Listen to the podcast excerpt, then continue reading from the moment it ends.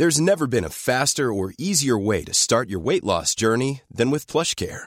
PlushCare accepts most insurance plans and gives you online access to board-certified physicians who can prescribe FDA-approved weight loss medications like Wigovi and Zepbound for those who qualify. Take charge of your health and speak with a board-certified physician about a weight loss plan that's right for you.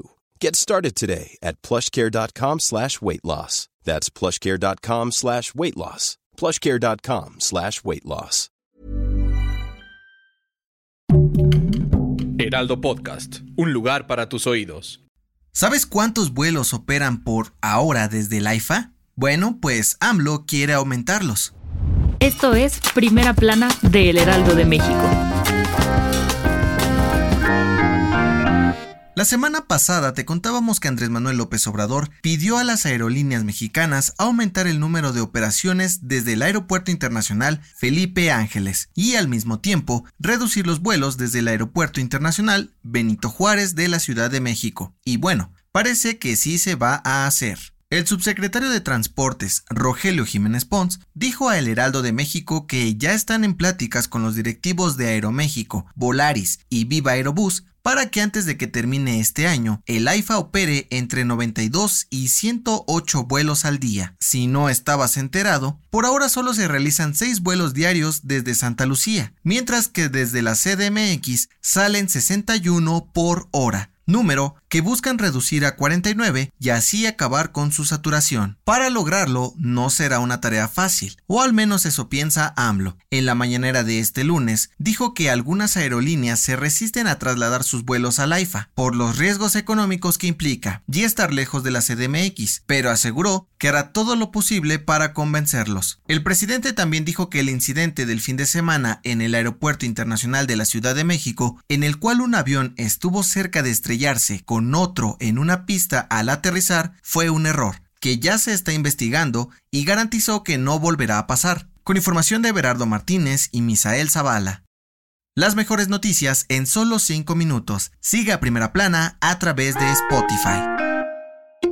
Hoy es 10 de mayo y los restauranteros de todo el país se relamen los bigotes por la derrama económica que dejará la celebración del Día de las Madres. Según la Cámara Nacional de la Industria de Restaurantes y Alimentos Condimentados, este año los restauranteros tendrán ganancias de más de 1.750 millones de pesos, 75% más que en 2021. La presidenta del organismo dijo que esto se deberá en gran parte a que los establecimientos ya operan al 100% y las familias se sienten más cómodas para celebrar a mamá fuera de casa, a diferencia de los dos últimos años que estaba el COVID-19 a tope. Además, aseguró que este podría ser el banderazo para que la industria restaurantera termine por encaminarse a la recuperación económica tras la pandemia. ¿Y tú, cómo celebrarás a tu mamá? Con información de Laura Quintero.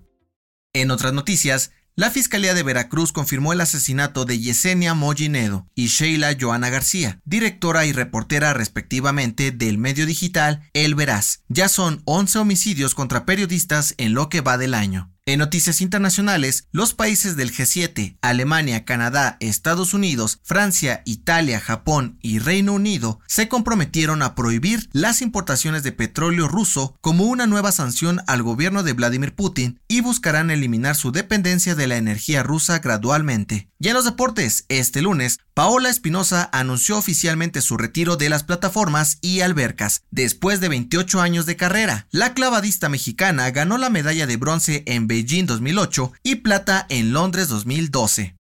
El dato que cambiará tu día. Hoy celebramos el Día de las Madres, una fiesta que según la consultora Paul Fish es la cuarta más popular a nivel mundial, solo por detrás de la Navidad, Hanukkah y el Año Nuevo. Tan solo en México, alrededor de 80 millones de personas lo festejan y se gastan más de 572 millones de pesos en regalos para el 10 de mayo, es decir, unos 873 pesos por cabeza. De acuerdo con un estudio de la Universidad de Moscú, Ma es uno de los primeros sonidos que emiten los bebés de forma natural, y es por ello que mamá es la primera palabra del 75% de los pequeños en el mundo. Feliz día a todas las mamás. Yo soy José Mata y nos escuchamos en la próxima. Esto fue Primera Plana, un podcast del Heraldo de México. Encuentra nuestra primera plana en el periódico impreso, página web y ahora en podcast. Síguenos en Instagram y TikTok como El Heraldo Podcast y en Facebook, Twitter y YouTube como El Heraldo de México. Hasta mañana.